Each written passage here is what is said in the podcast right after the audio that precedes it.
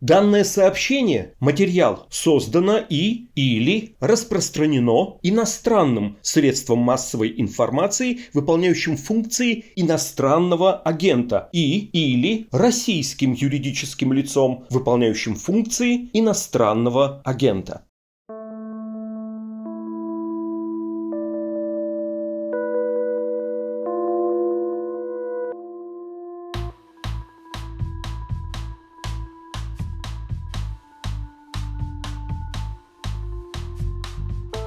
Здравствуйте, это подкаст «Медуза. Текст недели».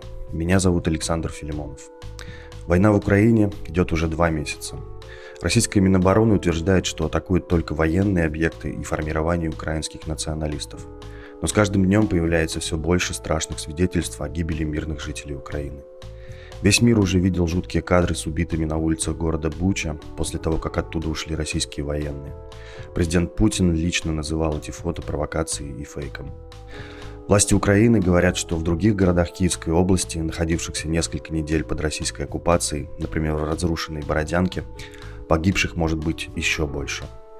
Журналисты «Медузы» вместе с коллегами из проекта «Астра» нашли новое свидетельство об убийствах и изнасилованиях в селе Богдановка под Киевом.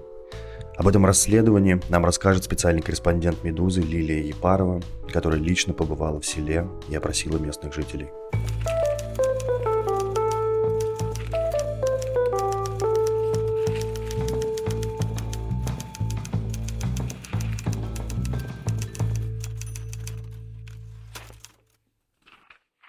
Лиля, привет. Привет. Честно говоря, я в довольно большом ступоре после вашего текста, потому что, ну, это фактически детально задокументированное заявление о военных преступлениях на одной отдельной оккупированной территории. Минимум трех убийствах, двух изнасилованиях, бесчисленных мародерствах в селе Богдановка под Киевом. Вы с коллегами в этой статье даже называете погибших пострадавших и даже одного конкретного подозреваемого вы вычислили. Этих свидетельств, в общем, достаточно, чтобы уже передать их следствию и потом в суд. И вот, учитывая всю как бы серьезность этой информации и просто жестокость этих данных, важно максимально подробно рассказать, как и где вы узнали, получили эти сведения, как вы их собирали с коллегами, как выходили на контакт с местными жителями. Вот расскажи, пожалуйста, как весь этот процесс происходил. Начала всю историю Настя Чумакова. Когда еще была в какой-то другой поездке, она принесла в редакцию интервью с э, Евгенией. Эту девушку мы в тексте называем Евгенией чего мужа убили, а потом, угрожая применить насилие к трехлетнему их сыну, изнасиловали саму Евгению, застрелили всех их собак Алабаев и сожгли дом. Это та самая история, которую освещала и мировая пресса, и международные правозащитные организации. И когда мы увидели текст, просто прямую речь Евгении, мы поняли, в частности, редактор Алексей Ковалев, один из основных редакторов этого текста, поняли, что нужно больше, чем прямая речь. Там, очевидно, в Богдановке происходило что-то очень-очень-очень плохое. И нужно максимально докручивать эту историю, чтобы действительно это не выглядело как что-то, что можно было просто вот прочитал, отмахнулся, потому что это просто рассказывает одна женщина, у нас нет никаких подтверждений, чтобы эту историю невозможно было списать. И просто организовались а, в группу.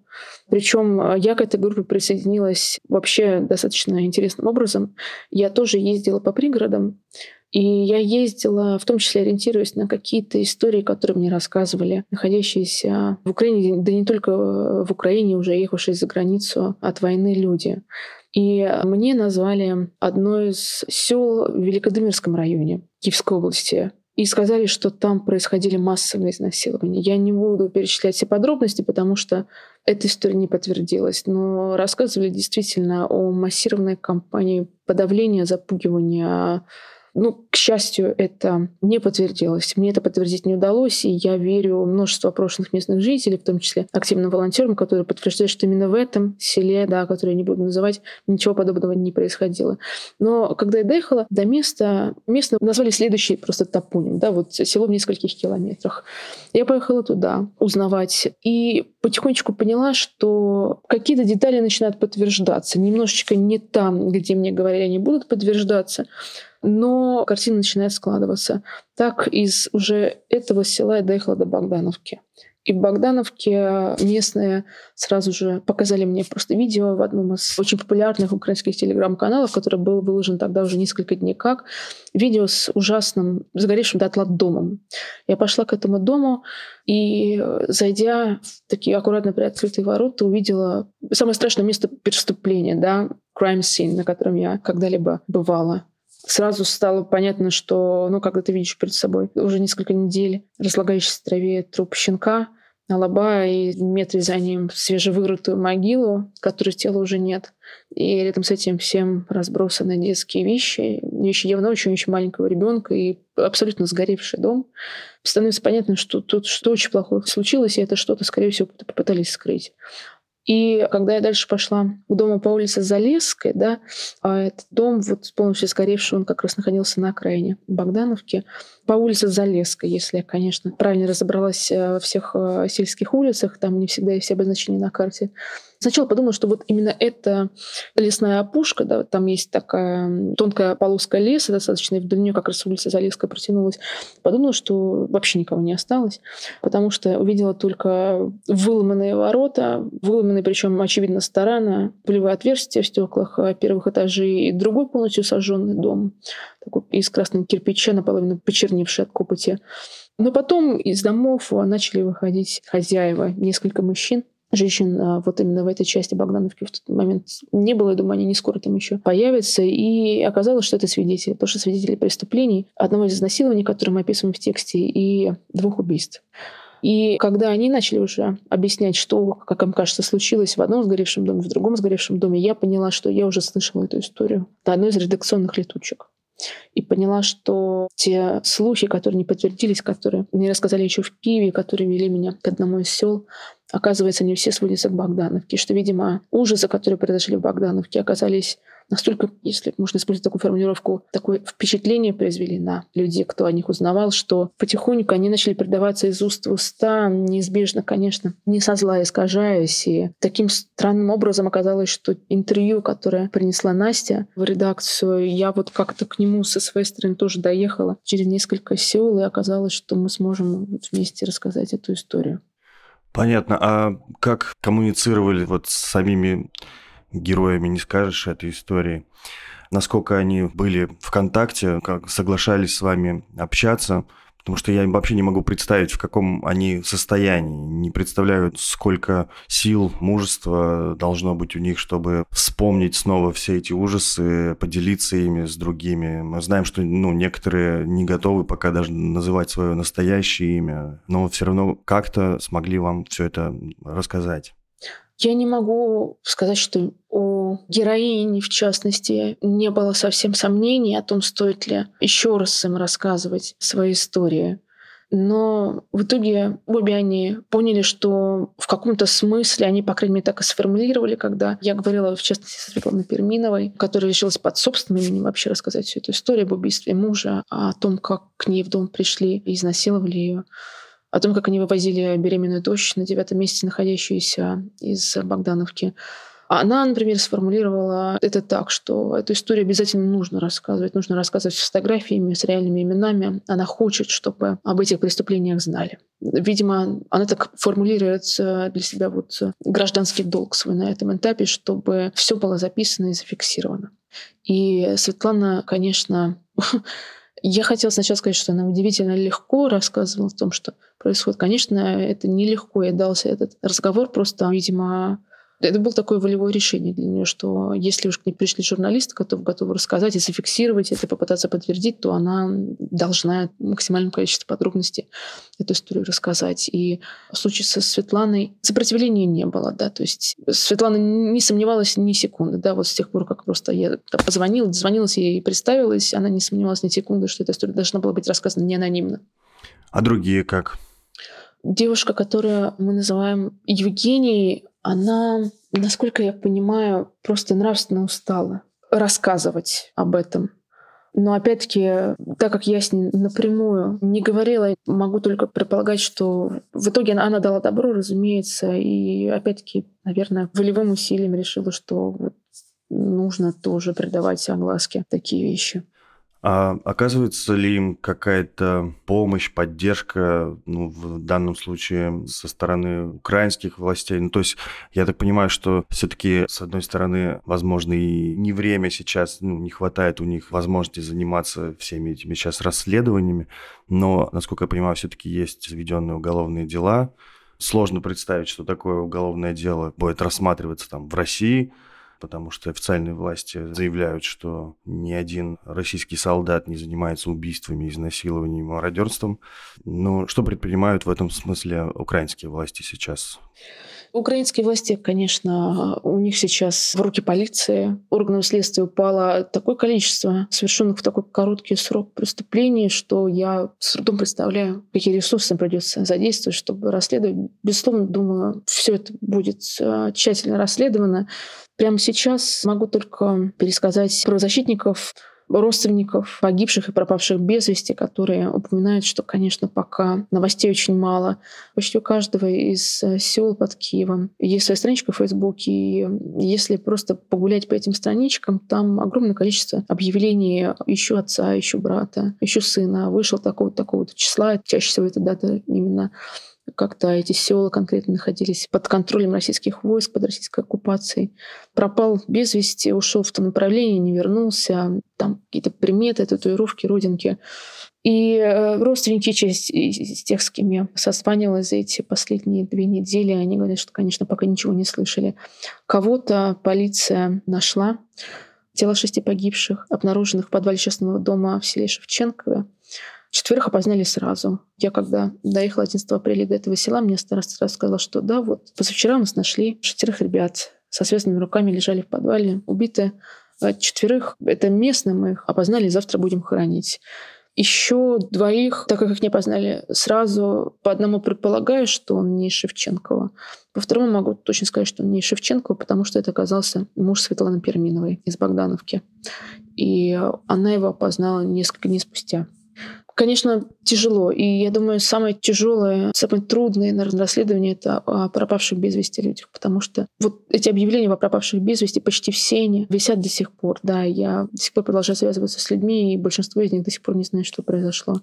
Версии разные выдвигаются. Я, опять-таки, тут не на первоисточник могу ссылаться только на то, что мне со ссылкой на какие-то органы следствия или на военных рассказывают местные жители, чьих близких вот так вот куда-то увезли. Говорят, что могли вывозить в Беларусь или в один из украинских городов на границе с Беларусью. Это все данные супер неподтвержденные. Я их проверить не могу никак.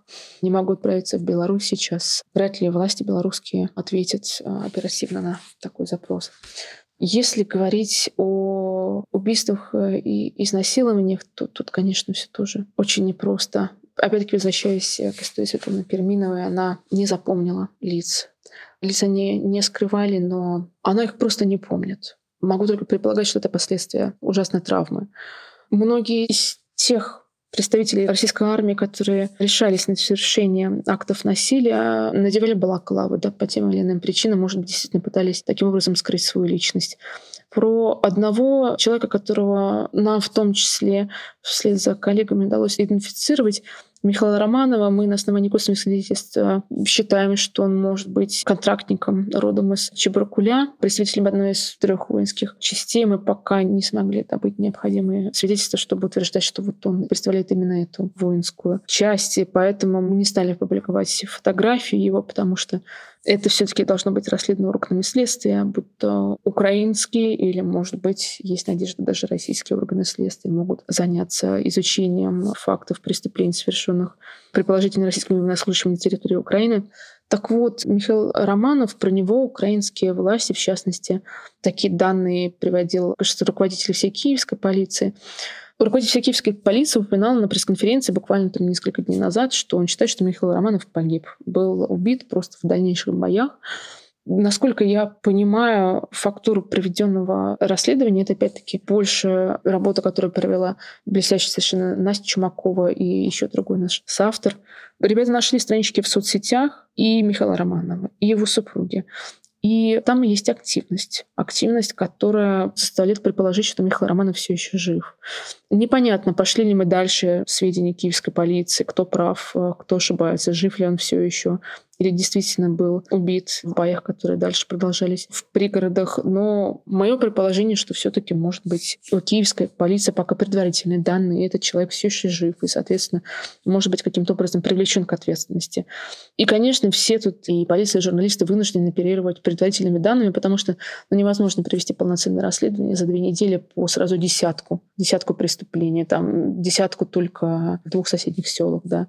Богдановка, Шевченкова — это два изнасилования, три убийства, еще шесть человек, а, найденных в подвале в Богдановке. Ну, то есть ты понимаешь, это два села, десять преступлений. Это цифра, конечно, просто совершенно ужасающая. Ты видел все своими глазами, да?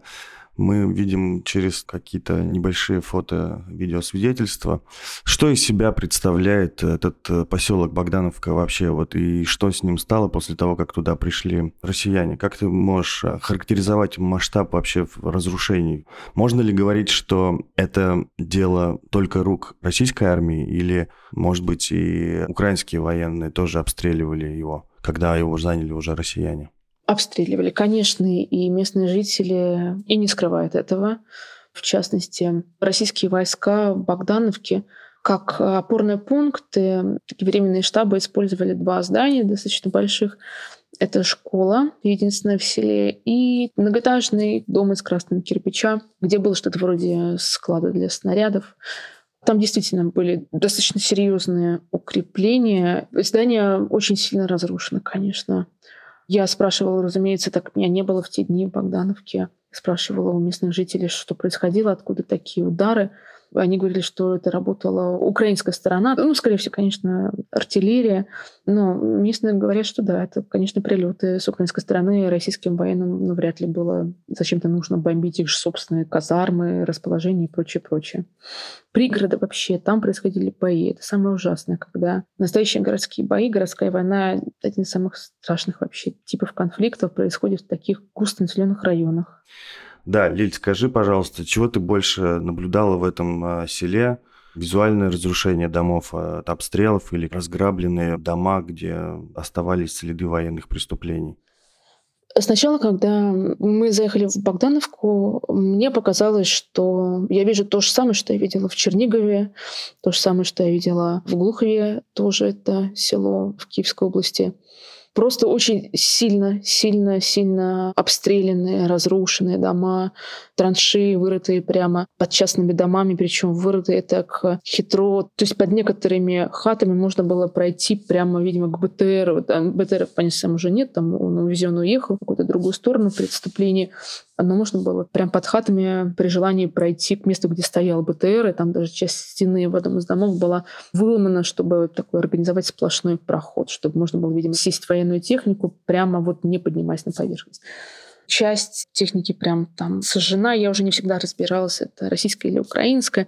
Часть припаркована во дворах осталась. Про, вот конкретно про эту машину не назову сейчас, что она именно из себя представляла, не разбираясь настолько хорошо в военной технике, но мне сказали местные жители, что это была российская какая-то машина. Она была прямо во дворе дома припаркована, причем даже не сгоревшая, ничего такого много разбомбленных домов, и опять-таки военной техники сожженные в результате боев. И мне показалось, что я вот вижу то же самое, что видела в Чернигове, который не подвергся, например, оккупации. Да, там не было военной комендатуры, там не было оккупации. Туда российские войска не зашли. А потом, когда уже начинаешь говорить с людьми, и тебе не каждый на улице скажет, что вот, да, вот в, там, в том доме было двойное убийство. Да. Нужно походить по колотку, постучаться – но чем дальше ходишь, тем больше понимаешь, что то, что происходило за заборами, да, за закрытыми дверями, по ночам, в тиши ночной, да, это все гораздо, гораздо, гораздо страшнее, чем взорванный там танк на центральной улице села или сожженная дотла школа. Даже чем сожженная дотла школа. То, что происходило с закрытыми дверями, то, что вот нужно так вот по крупицам восстанавливать, все это гораздо страшнее. Мое личное впечатление от посещения Богдановки. Лиль, спасибо. Честно говоря, я уже не знаю, о чем еще спрашивать. Остались только немые вопросы мирозданию, почему все это вообще происходит и продолжает происходить. В заключение я хочу отметить, что ваше расследование, в котором также участвовали Анастасия Чумакова, Дамир Нигматулин и Алексей Ковалев, это только первый этап. Вы получили несколько разрозненных независимых фактов, из которых складывается картина преступления – и теперь было бы неплохо, чтобы их расследовали не только украинские, но и российские власти. Мы, как граждане России, призываем в первую очередь к расследованию военных преступлений в России. Спасибо за внимание. Это был подкаст «Текст недели». Помочь нашему изданию продолжать свою работу и объективно рассказывать о войне и других событиях в мире вы можете по адресу support.meduza.io. До свидания.